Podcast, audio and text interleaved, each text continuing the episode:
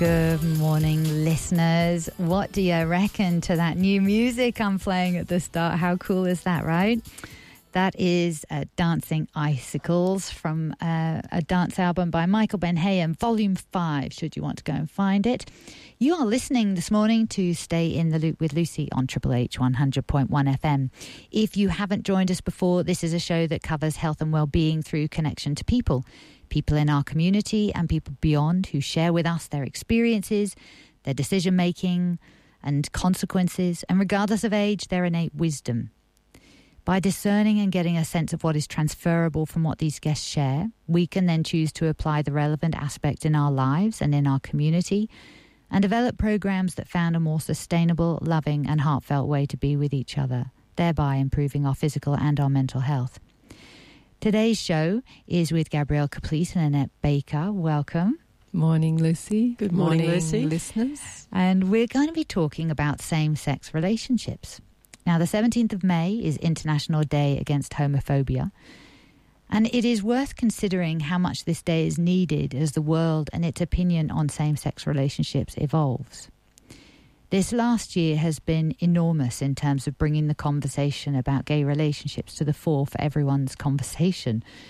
This year we had a vote on same-sex marriage, and putting this into perspective, most countries with similar backgrounds like the US, Canada, England, Ireland, Scotland, Wales all have legalised same-sex marriage.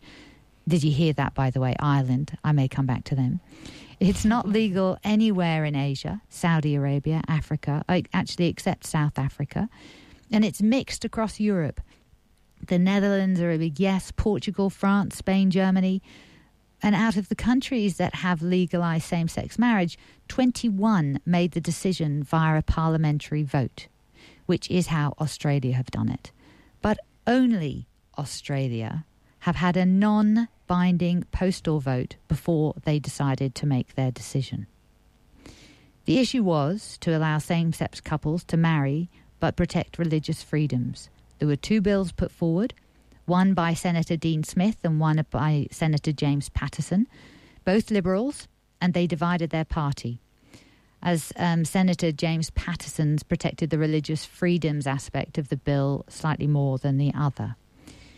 It brought into questions how politicians would vote, and the government decided that the decision was their own, but they wanted to see how the nation would vote. I'm sure there was internal political pressure to do that, and they just weren't going to make it as we had elected them to do so, where they have made that decision on so many other votes. This one in particular, they decided to go to a $122 million plebiscite, and the people had a non-binding opportunity to vote, and the people voted yes. That, interestingly, did not mean the politicians would follow suit. Many said that they would wait and see how their electorate voted, and the vote representing the electorate that had put them in Parliament, I should say, and others said they would ignore that and vote with their conscience. In the end, the lower house voted 76% yes, and the upper house voted 73% yes. On the receiving end of all this were people, human beings, who had their relationship up for conversation by people who really had no right to have an opinion, in a way. I mean, I find it extraordinary that maybe I grew up, it was never an issue for me. Love is love. It was just never, I never saw it as a big issue.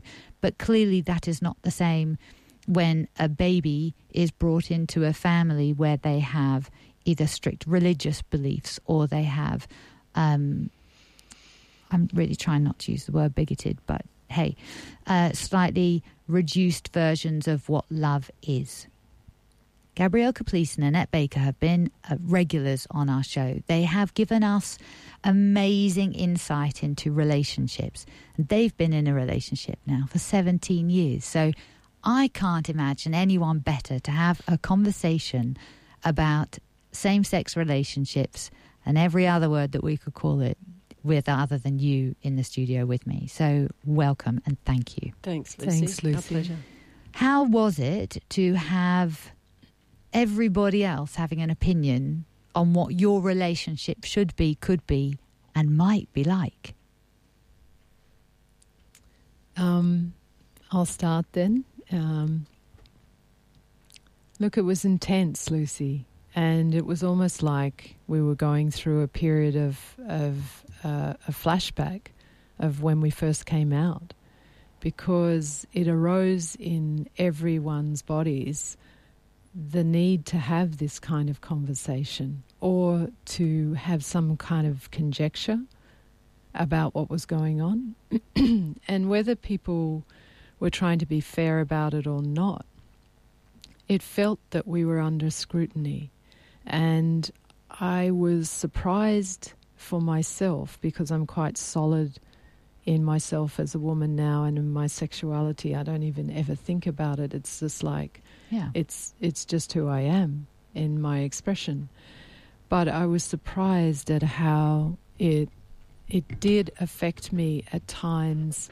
You know, when I'd see things on the news, or I'd hear people talking about it at dinner parties, or I'd see things in the paper, I did feel this tremendous force around us and scrutinizing the gay community. And I really didn't feel like that was fair. And it reminded me of when I first came out, you know, the tension, because it's you having to bring yourself out underneath this label that says you are this, when you never put the label on yourself in the first place. No, absolutely.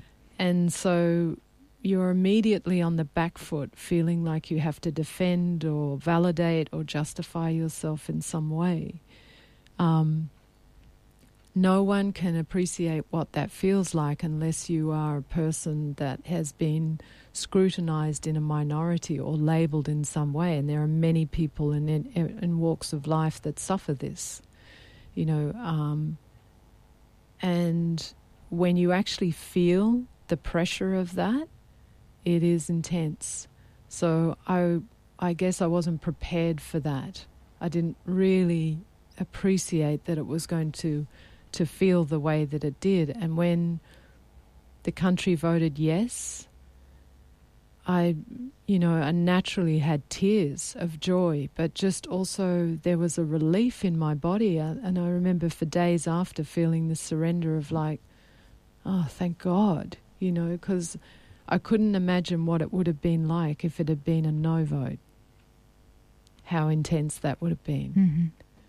So, that was my personal experience of it. What about you, Annette? Similarly, it was a very,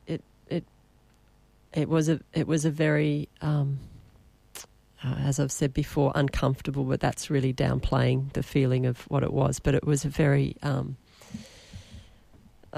it was not a good feeling. And we were both surprised, and friends that we've spoken to, we were all very surprised at the feelings that it arose in us, the fact that there was this vote. Of course, a lot of gay people have been campaigning for same-sex marriage for years and years and years, and dedicated a lot of their lives to that. But so then, you know, you'd have a lot of people coming up to you and saying, isn't it fantastic that the vote's happening?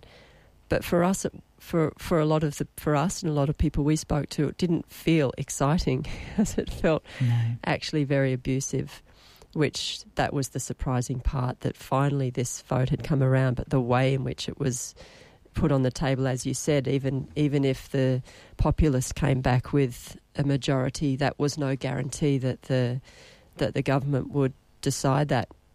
You know, fantastic that they did, and it has changed things. But it was not a pleasant time. It was almost feels a bit medieval. Yeah, that's what it felt like to me. You know, we're in a different era now, because we have social media, and the people who are on social media can be anonymous, and they can be hidden and they can say what they want, and it brings out more vitriol and that you hide behind the word freedom of speech, but it's nasty. So you're not necessarily putting yourself out to have a decent conversation, or a conversation that is putting a topic in the middle of the room and discussing it without taking it personally. This seemed to be personal for everyone, whether or not you had anyone in your family who was questioning, who was completely committed and engaged and had come out years ago. And we're talking all ages here. Everybody would be watching and listening, because you might have someone in your family who is questioning, who hasn't come out yet, who hasn't acknowledged within themselves that actually this deep unrest within themselves is because they're not living the true and whole them, for fear of exactly what came out in that time. And I know that in the youth work area, there was a lot of concern that there would be a higher spike of mental health, self-harm, and perhaps even suicide as a result of the conversations that were happening.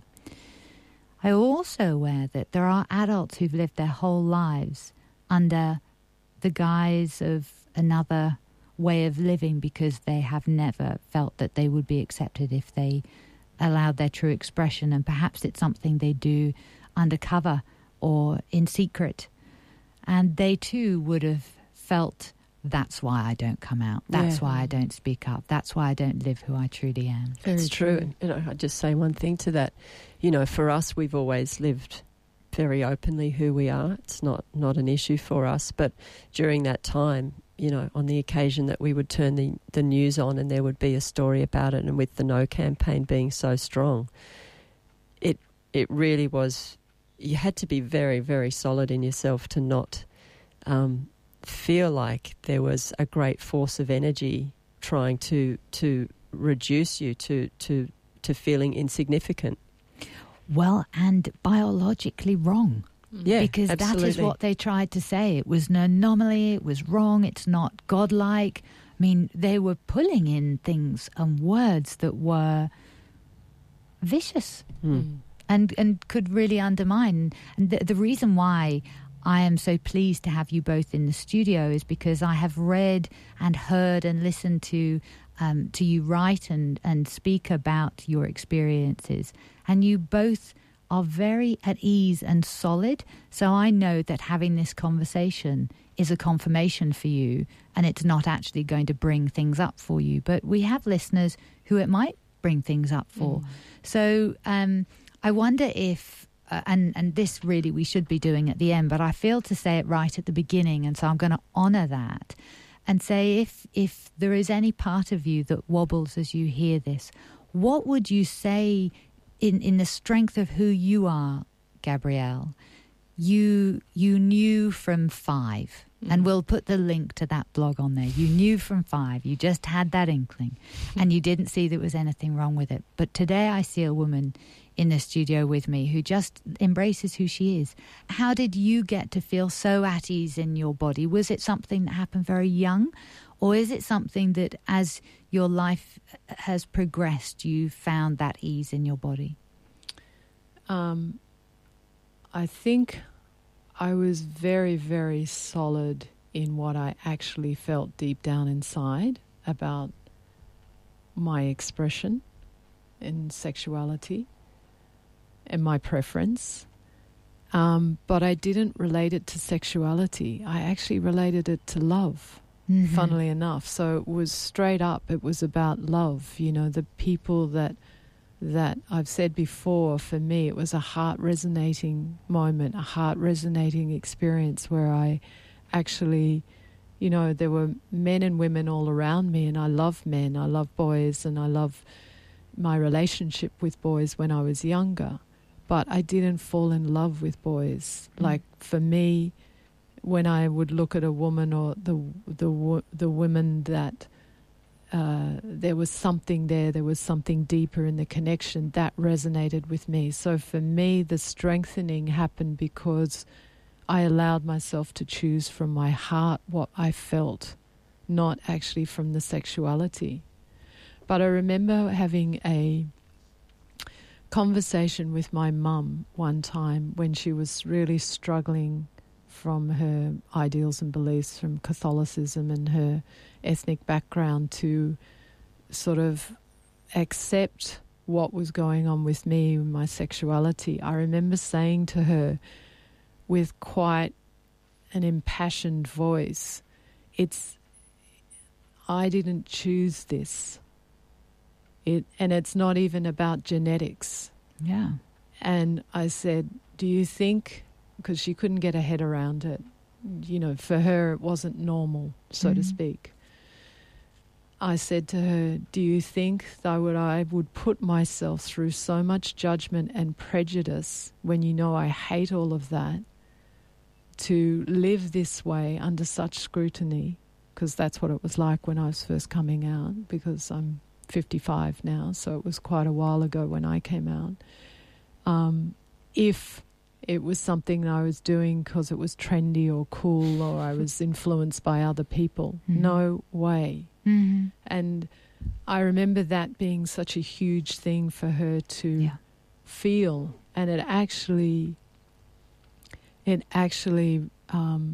changed her understanding, because it cut the way that she was thinking, and it just, I think it shocked her into realizing, why would anyone put themselves through that if it wasn't true for them? So I would say to the listener that is unsure about all of these things that, first of all, just know in your heart what you feel is true and live that, and be prepared to take a risk to express and experience that. And you don't have to tell anyone about it until you feel solid and you trust what you actually feel. So you might have a feeling about your sexuality, but it has to be experienced. It's going to be different when you kiss somebody of the same sex and feel and realize what that actual experience feels like in your body. It's going to be different if you choose to be to go into a relationship with somebody of the same sex and you actually live with them day to day and experience that. So allow yourself the freedom without pressurizing yourself or reducing yourself or limiting yourself in such a way as to not be able to let your body feel the experience, because our bodies tell the truth. They don't lie. Our bodies will say, I like that person. I want to get close with them. I want to be with them. And then you don't have to sit in your head debating or trying to change the way that you think to be with what society requires you to be, or what your friends or your peers will accept from you, or what your family will say for you. Beautiful. Anything? It's hard to follow that, isn't it? Because it's true. Come back to making it about love, and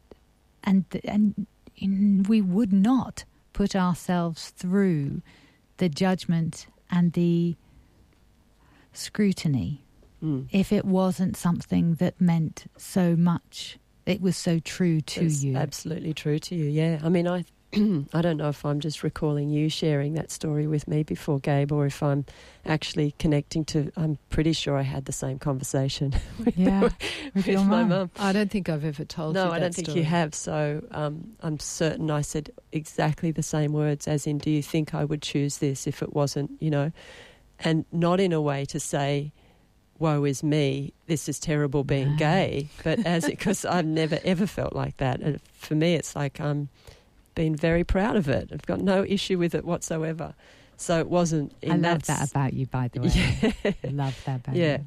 So, but yeah, it just in terms of what comes at you. Yeah. When you do declare that, when you make that announcement publicly that this is part of your expression. And the word, I got stuck on a word earlier when the word about that period of time was very disturbing. And that's, I mean, similarly with what comes at you when for a lot of people, when you, you know, profess to feeling this way about your sexuality, or this is who you are, what comes at you is very disturbing.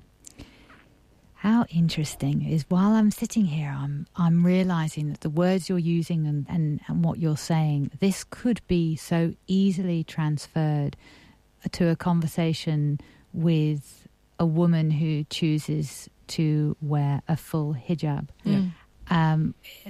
About what comes at you when you are prepared to wear your religion as your outer wear. Yeah.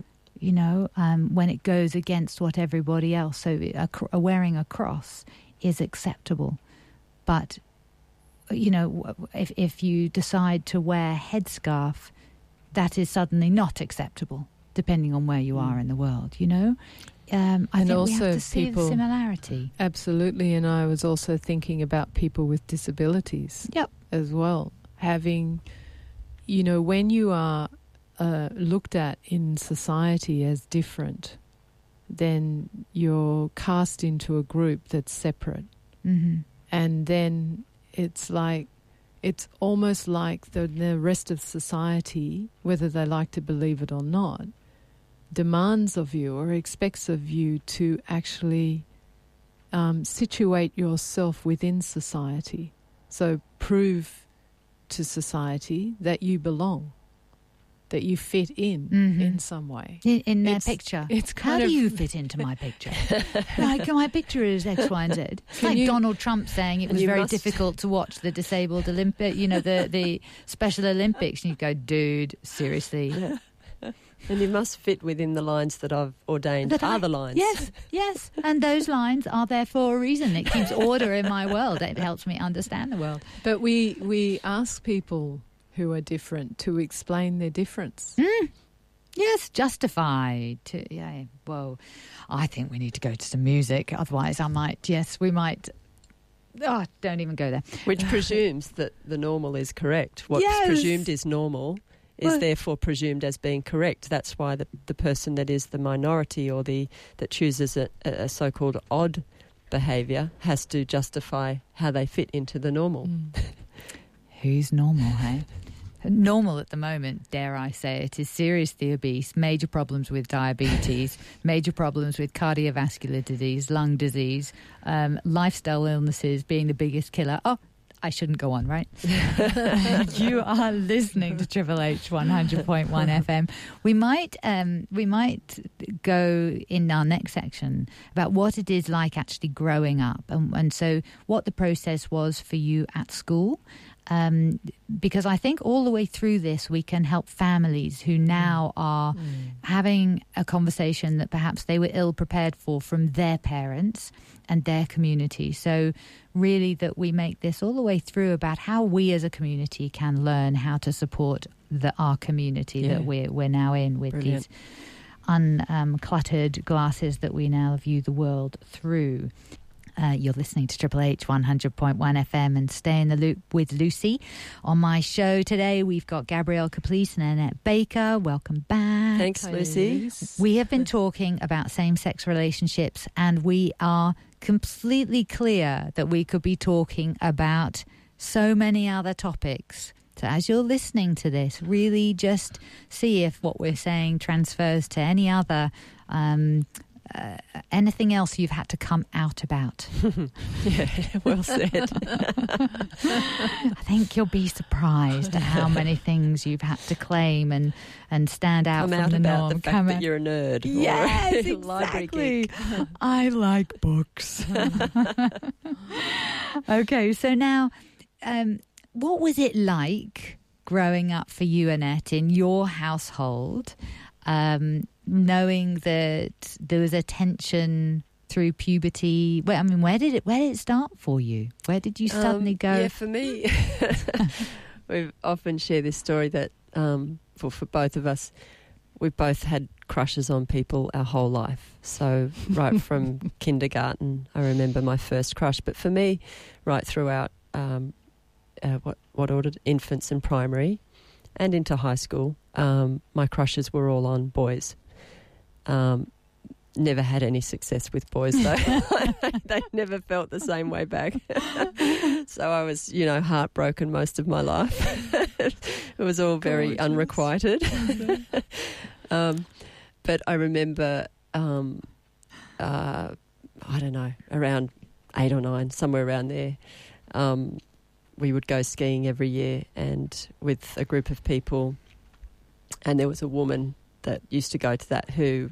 I, you know, realised I had a crush on her. So I think for about 3 years in a row or 3 years over a period of time we went skiing, and I would look forward to seeing her. So that was my first awareness of a feeling of like, oh, that's not the norm.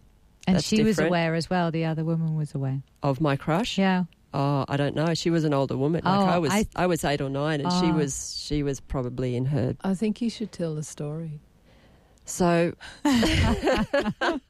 something shifted in the room. So I was a kid, yeah. But I was sharing a room with the other women. So mm-hmm. there was these 3 older women that were on the skiing trip, and I was the only other female. My mum didn't go every time because she didn't ski. So I remember on this occasion I don't think she was there. So I was in a room with these women, and of course skiing. They went out, you know, at night time. I couldn't because I was 9 years old. And one night they came back from being out and I sat up in bed out of my sleep and questioned where this woman had been. Like I was – obviously there was a feeling of jealousy or missing out that I hadn't been able to be out with them. So that was my first real sensation or awareness of the fact that I had feelings about – or I could have feelings about women. Mm.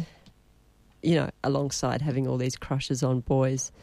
So, and then later on in my mid-teens, I'd have to say I did fall in love with my best friend, as you do, mm-hmm. and really had strong feelings for her, but nothing was ever going to happen there. And then when I was, so I was very aware that there was potentially something there for me, and I had always been a tomboy, and just not that guarantees that a girl is gay if she's a tomboy, but for me it was definitely part of how I felt about myself. And so then I think it was 18, almost 19, and I was working in a restaurant, and I was served this woman who I just really, it was love at first sight. I fell in love with her. I completely manipulated to get a job where she worked so that I could meet her officially. Wow. Wow.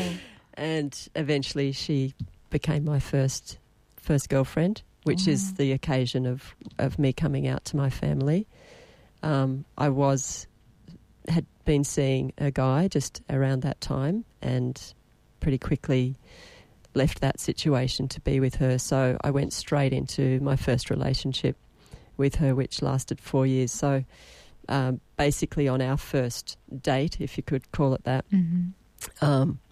is the next morning I came home and declared to my mum what was happening, and wow, yeah, so.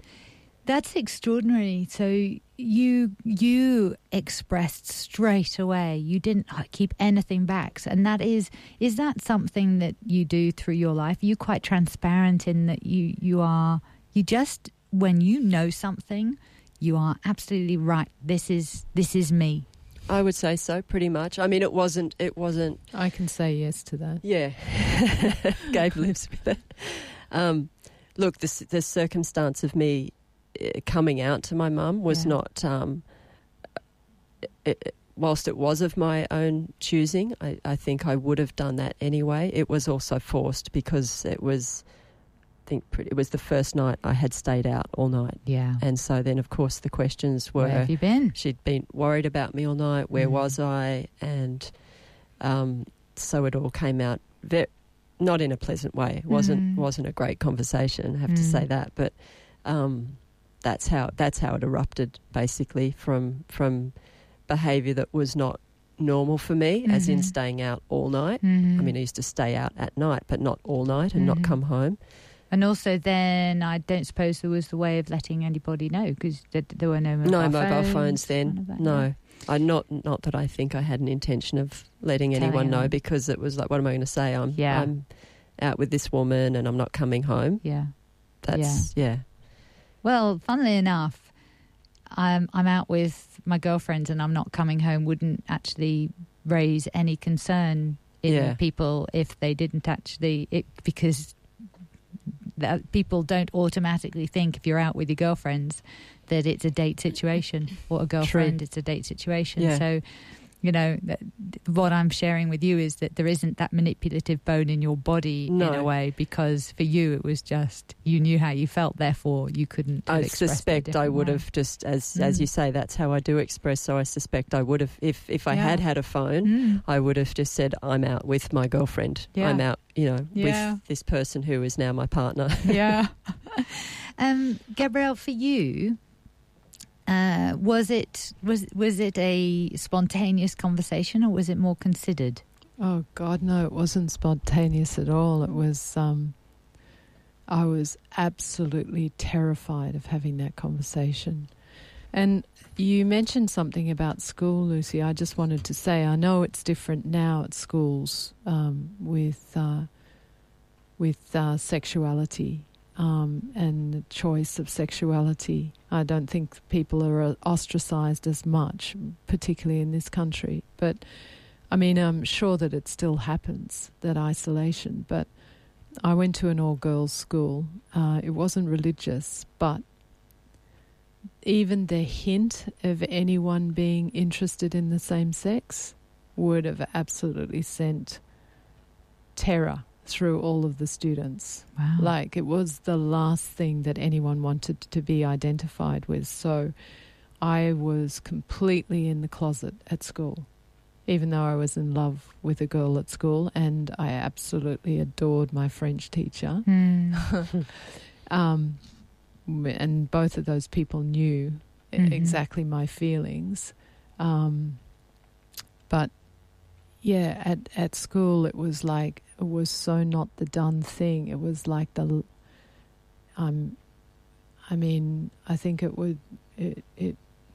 would have been total rejection to come out at school at that particular time. And yet there must have been a number of other people in the same situation as you. Oh, for sure. Girls' school, hundreds of people, the statistics would say. So carry on. Absolutely. One thing that I wanted to bring up, and I know that is relevant now because we've had parents with children who have come to us, or teenagers who've come to us to talk about their sexuality. I think parents go through a lot finding out about this because, some parents are completely on board with it and embrace it, but a lot of them are really worried about what's the future in relationship if my child is gay. Are they going to be lonely? Because the gay scene, and particularly back in the day when I was coming out, it was very transient. Relationships looked like you just hook up with one person here, there and everywhere, and you didn't, because of the pressure and the emotional pressure of being gay, it was rare that you stayed for a long term in relationship because you didn't have the support around you and you probably didn't have the confidence that you could sustain that relationship emotionally. And so that becomes an issue, and I'm sure that parents get extremely concerned about what will happen to their child if this is the case. The other thing too is that a lot of children or young people with sexuality in this range, they also often harm themselves and have suicide ideation, as we know. And parents get very concerned about that. We've had clients who have come to us with circumstances like that. And they might not even be out to their parents, but they're more likely to harm themselves as a result of feeling isolated and not having enough reflection around them to, in a solid sense, to see that relationships can be long-lasting. Yeah. Gay relationships can be long-lasting. And it's not represented in, movies a lot or in society a lot. You don't see it as much, So all of those reflections are very, very important for us building trust in relationships. And so I can understand parents, their fear mm-hmm. about what's going to happen with their kids based on that. Which brings us back to what your mother said to you and how you cut the energy with your mum when you said, do you think that I would put myself in this position? And her concern is coming from fear of, what are my friends going to say? How are you going to be judged by those who have loved you to date? Because she can feel the ripple effect of people's own processes It dumped on you, this person, and she loves you so much, she wants to actually put her arms around you and protect you from that as well, which I don't think as parents we necessarily consciously know we do, but we clearly can feel that judgment, and that is what we're trying to hold at bay. Well, I think it also brings up for the parent, how do I deal with that difference? Mm-hmm. Because it brings up their own relationship with belonging in the world mm-hmm. and their differences. Like we spoke to a mother recently about this, and she was concerned that outside of the family there were no role models for her son with regards gay relationships that were healthy. But it was actually bringing up in her more her own relationship with being different and fitting in with the world and fitting in with society and what looks normal and how everyone's going to view this. Mm-hmm. It wasn't speaking to the son. He didn't have the same problem. Do you know what I mean? He wasn't thinking about that himself, but she was as his mum. So it sort of brings up for everyone all of this stuff. Yeah, there's many things that it brings up. I mean, for parents often they will think, what did I do wrong? Could I have done something different? Because they whether they think that it's wrong or they know that society will view it that way, so that still internally those questions come up for them. What could I have done differently? I know for probably for a lot of mothers, I'm sure for my mum in the early days, it was like, but you're a woman and you're not going to have children. Not that being gay means you're not going to have children, absolutely. But it was clear that I made that very clear that I also didn't want to have children. Yeah. So there's those concerns because, again, all of that doesn't fit the picture, doesn't fit the lines. It's like, what is your life going to look like outside of this box? You're going to be in a relationship with women in your life, you're not going to have children, who's going to look after you when you're older. I'm sure all of those things go through the minds of parents, even if they're accepting of it. Yes. Also, when you say, what did I do wrong? We work very hard from the moment a baby comes into this world to dress it gender-specific, give it the toys that, are going to be what they feel, a child would like to play with. They'd take them to the football. I took you to so many football games and they're so manly. How can you turn out to, be gay? But I can only speak from my children, and I feel they will be whoever they are. They will be with whoever they're with. They do not change in their essence who they are, regardless of what colour clothing I put on them. I was a tomboy. I mean, I thought my dad wanted a boy. I tried to be as much of a boy as I could be to make sure that he loved me. But there was no question that I also was not going to date a number of very lovely men. Yeah. For me, that was my, dating boys was what I enjoyed doing. But I also wanted to be a tomboy. I did actually want to reject the fact that I was a female. Mm. So, you know, go figure, put all of that in a pot. It's not what your parents do. No. It is something that is so innately within. And I wonder if parents complicate the pot by putting all of their issues and insecurities and their upbringing and their pictures of life onto young shoulders or emerging shoulders. Mm-hmm. I don't know. One to ponder on. We might go to some more music. We will have Robbie Boyd and Heaven's Joy singing Hold You, because I feel like we might need a little bit of holding right now. You're listening to Triple H 100.1 FM and Stay in the Loop with Lucy. When we come back, we're going to talk about what it's like now that you can get married. You enter the world of normal with the rest of us, with separation, divorce. And I think we have to be really honest and say that domestic violence is just as apparent in same-sex relationships as it is in heteronormative. Thank you. Whatever that word. You are listening to Triple H 100.1 FM and Stay in the Loop with Lucy. My guests today are Gabrielle Caplice and Annette Baker. Hello. Hey, good Lucy. Morning. We've been talking about same-sex relationships. They have been in a relationship for 17 years.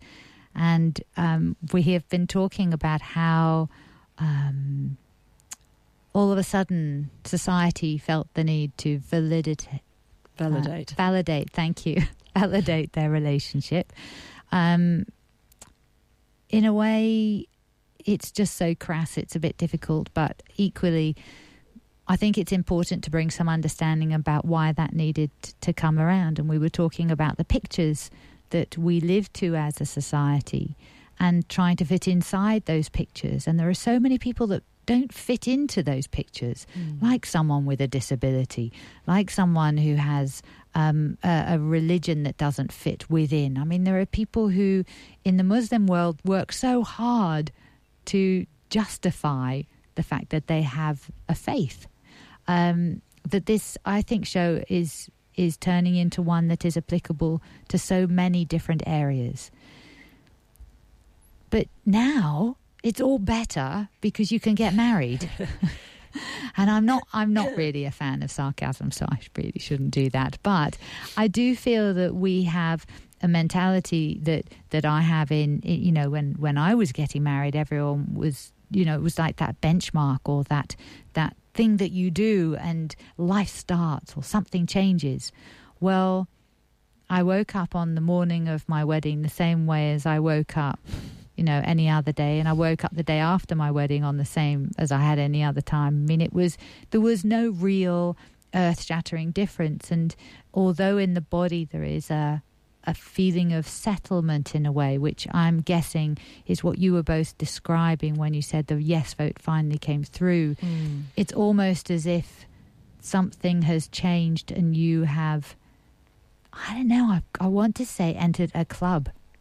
You know, you've been accepted into this picture. And that's a dangerous thing, isn't it? Because when you finally go, oh, I'm accepted, you kind of go, oh, okay. What have I just been accepted into that judged me before and now tells me I'm okay? So let's unpack that a little and ask, has anything really changed from over the 50 years, or over the 30 years, or overnight, from when it was not cool to be gay to now where it's perhaps more socially acceptable to be gay? Mm. I'd just like to say, when the Senate voted, what was really astounding and so beautiful to observe and brought tears to my eyes was the standing ovation that occurred. And it really felt like all over the world we were moving closer and more. There was a new imprint and a way forward towards more truth. That all of us, each of us, recognised in our bodies that what had happened before with this separation and this dislocation of people was not true, and this was a step towards truth. and a more loving way to be, and harmonious way to be in society. So that felt amazing to witness and feel. And Annette and I have felt the difference of that around us wherever we, wherever you travel and go. People, you can feel they're confirming of us in our relationship, whereas before sometimes you would still feel the prejudice and the stare and the conjecture. But now it's completely different, because there was an absolute joy with this vote for the majority of people, and you can feel that in the community wherever you go. People are like, I agree. I had a hand in accepting, in voting for you to be accepted. Yeah, that love is love. Yeah, that it is about it. This is a truth, and that our society is healthier. It's more loving as a result of this movement.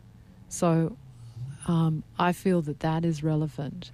However, I know that there'll probably be a lot of listeners who'll probably say, well, things have changed. They have changed in schools. Kids are not ostracized like this anymore. But there is still an uncomfortability, and there is still confrontation over these things. I know, because I hear things amongst young kids when they're talking, and I've seen young boys together, you know, when they want to put one of their mates down for what they're wearing, and saying things like, oh, that's so gay, you know. Or if they take too much time to get ready, you're so gay. Yeah. Mm. You know, or even worse words that we use that have to label people. So there's still things that need to be expedited out of the way that we express and communicate as a society at large to do with sexuality. Yeah. Because it shuts them down, doesn't it? It shuts down a young person expressing, because they know that those words that they might have been using in jest with another mate might well come back on them. Yeah. And there's no question that, I mean, the vote through the plebiscite wasn't 100% of the community that said yes. So there's no question that there are still households where if a young person, you know, announces to their family that they are gay, that is going to be accepted. And so there still needs to be a lot of support in our communities to support young people, or people at any age. A lot of people come out when they're older. They've gone well into their adult life and felt they've had to suppress that, and then make the decision to, you know what, I don't want to live, you know, hiding who I am anymore. So there still is the need, very much so, for support in our households, our families, our friend groups, our communities, to help guide those people through, and also support the people who feel that they can't support it. So that's probably going to take some time in Australian culture to turn around, to be more widely accepted and to be considered just absolutely normal, to a point where, as we like to say, perhaps one day nobody even has to come out.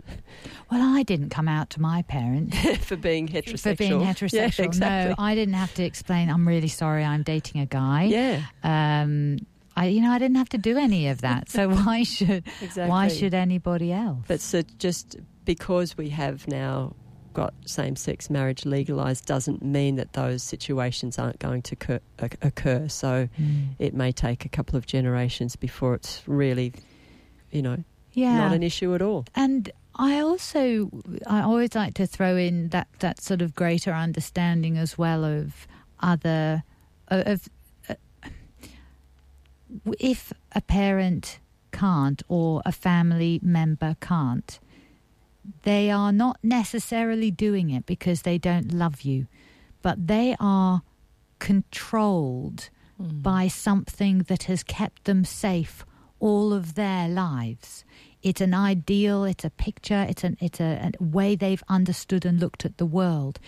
And sometimes it's not that they don't love you. They are in tension themselves for not being able to let go of that so that they can embrace you. They might be encased in a straitjacket that says they cannot love you because of what you're doing, but they're torn up inside because they cannot deny the fact that there is such a deep love and connection innately between you. Mm. I've seen that in parents and in situations, not all of them related to you know, the gender of the child or the sexuality that the child is choosing.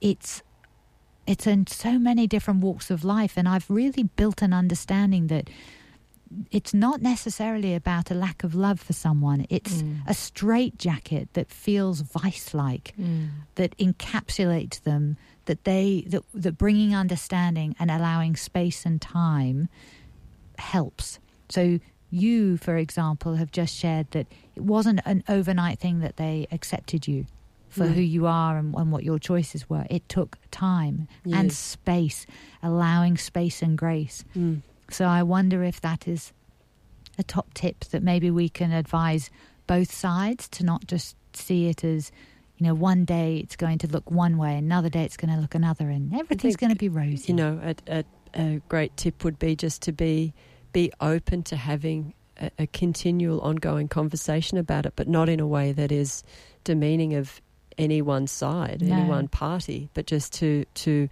almost like a commitment towards coming to full acceptance, and have the space to be able to continue to have those conversations, so that those who don't understand it or cannot seem to understand it have the space to explore why they can't understand it, and break it down so that it is, all the issues go away. Because it's as you say, it's not a question of whether they love you or not, but it is a question of what their interpretation of what love is, or what love can be. Yeah. Because if you have loved someone and you have felt their love back, let's say parent and child, all of a sudden overnight when you find out they're gay, does that mean that their ability to love, which you have had first-hand experience of, all of a sudden that ability for them to love changes? Mm.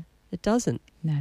Well, what about, you know, the fact that homophobia is still alive and well in workplaces and amongst people, in the sense that, you know, and I know this because I've talked to clients about it in our relationship counselling practice, that people feel nervous to actually share the truth of who they are to their friends and work colleagues, for just in case the work colleague then starts to go, oh my God, are you going to hit on me? Are you interested in me somehow? And hate to say it, but just because you're gay doesn't mean that you are attracted to everyone of the same sex. Surely not.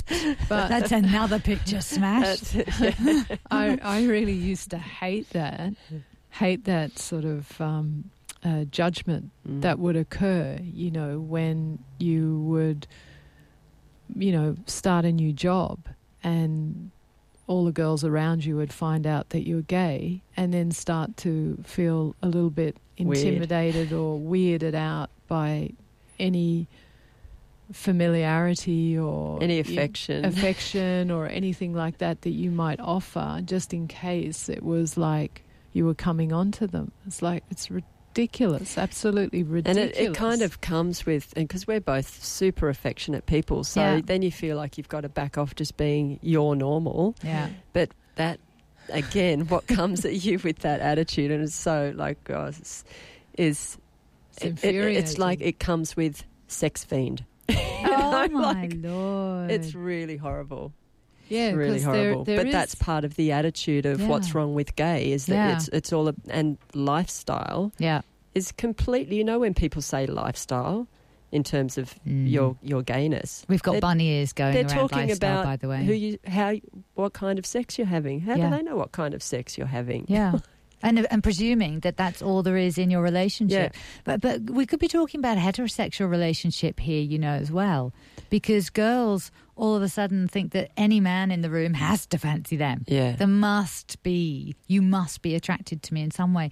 So it's actually the insecurity, surely, of each of us that we project onto a female that you're going to feel safe, and project onto the opposite sex, whether it's male, female, that you don't feel safe. Mm. That may be an unspoken rule of where you're safe and not safe, and with the dynamics between people in relationships, that one has to be a potential and the other one is not. Oh, tumbleweed moment there. Wow, okay.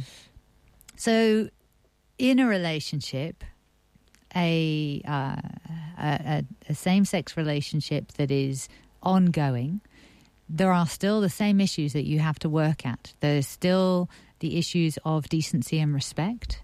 Absolutely. That doesn't change. And also of separation and perhaps divorce. That's going to be the future. Now, you have a great attitude to this, Annette. Let's just put out there. I'll try not to tap into my old fondness for sarcasm, as you say. But no, look, a lot of the defence for the No campaign was that approving or legalising same-sex marriage would somehow tarnish the institution of marriage.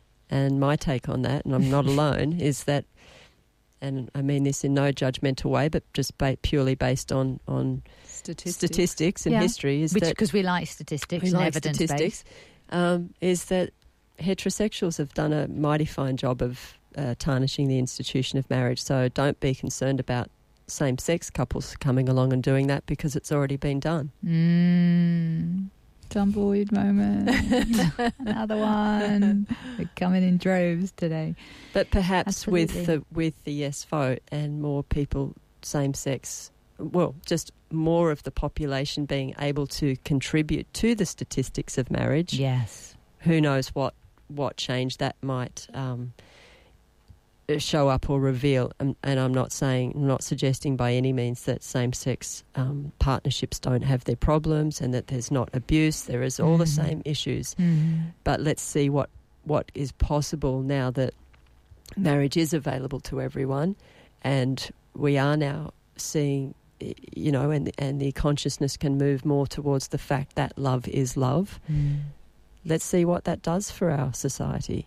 I think it's going to be very consolidating for a lot of young gay people, and in their sexuality and the choice to get married. Previously, I think the gay sexuality has been looked at and observed as promiscuous, and it has been, particularly during the 80s and the image of Mardi Gras, all of that. It does feed and fuel that image. Yeah, absolutely, and that they're just having fun, and it's all just, you know, sex, drugs, rock and roll, sensuality and desire, and it's all just about that. But I think that it'll be consolidating for young people particularly, and older people who have been in the closet, potentially to challenge themselves to deepen in their relationships and to actually have a relationship that lasts the distance. Now that we have the ability to get married, whereas previously we were outside of that institution and outside of that legislation. It was almost like you could just do whatever you wanted to do, but you weren't really legit. But now that it is, I think it'll encourage a lot of people to stabilise in their relationships and want to deepen and want to settle down and to honour the relationship, which is lovely. That can only be positive. Yeah, can't it? I think we might see that. I think we might see more people like committing on a deeper level. Absolutely, I'd love to think that a young gay teen at 15 would fall in love with his or her. His partner. And say, okay, I want to settle down with you. Yeah.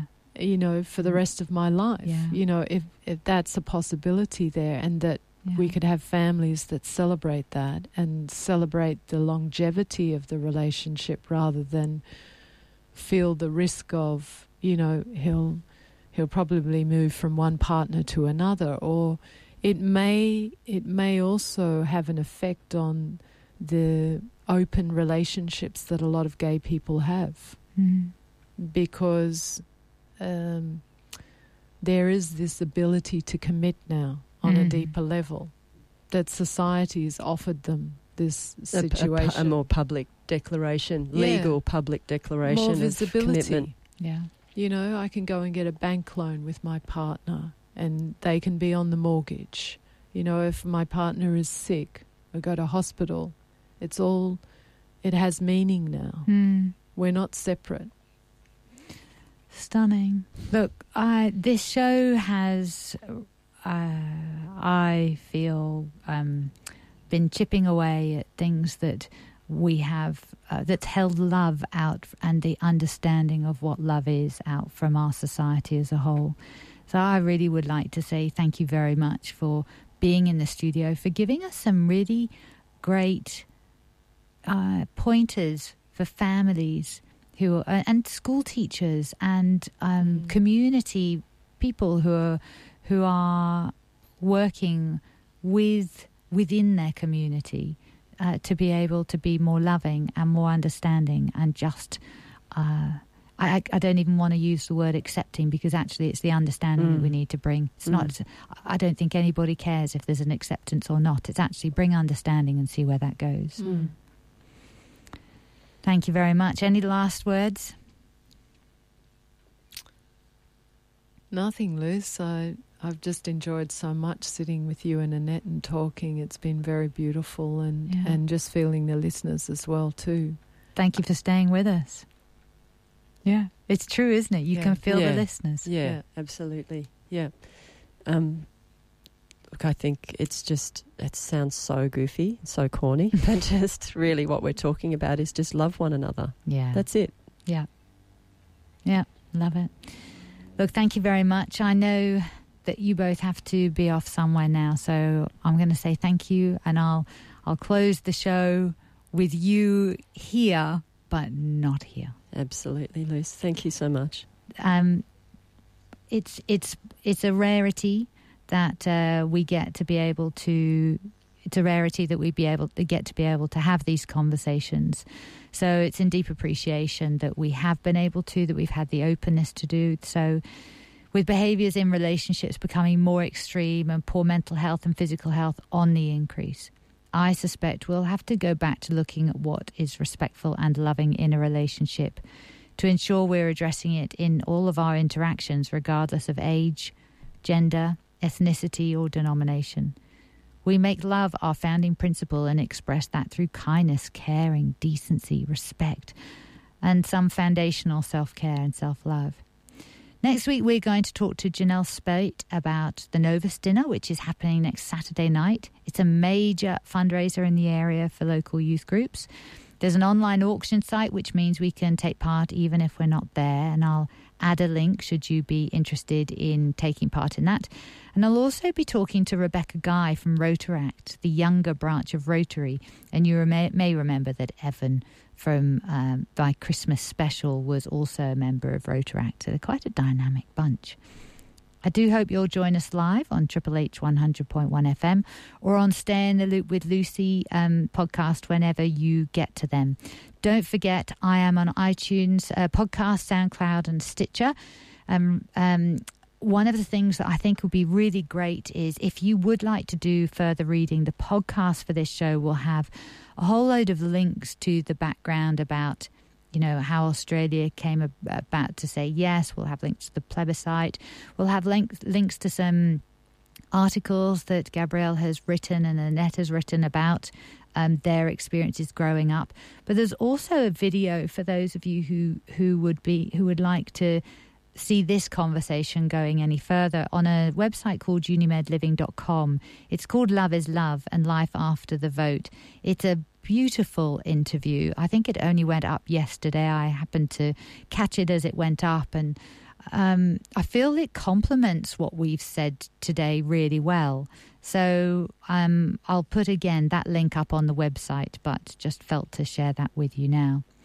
So regardless of what has always happening to you in your life, remember you are and you always will be you, and you are amazing. The key is to reconnect to that space and learn to build a relationship with your body so you can recognize when your body is trying to tell you something's not quite right. And then seek support with the appropriate support service, be that mental or physical health, to build the tools to address what you do not yet feel equipped to manage. Look for support in the community. It is there. And we just need to learn sometimes to open up to that support and to trust again. So don't wait for life to come to you. Take yourself to life and be the change you want to see.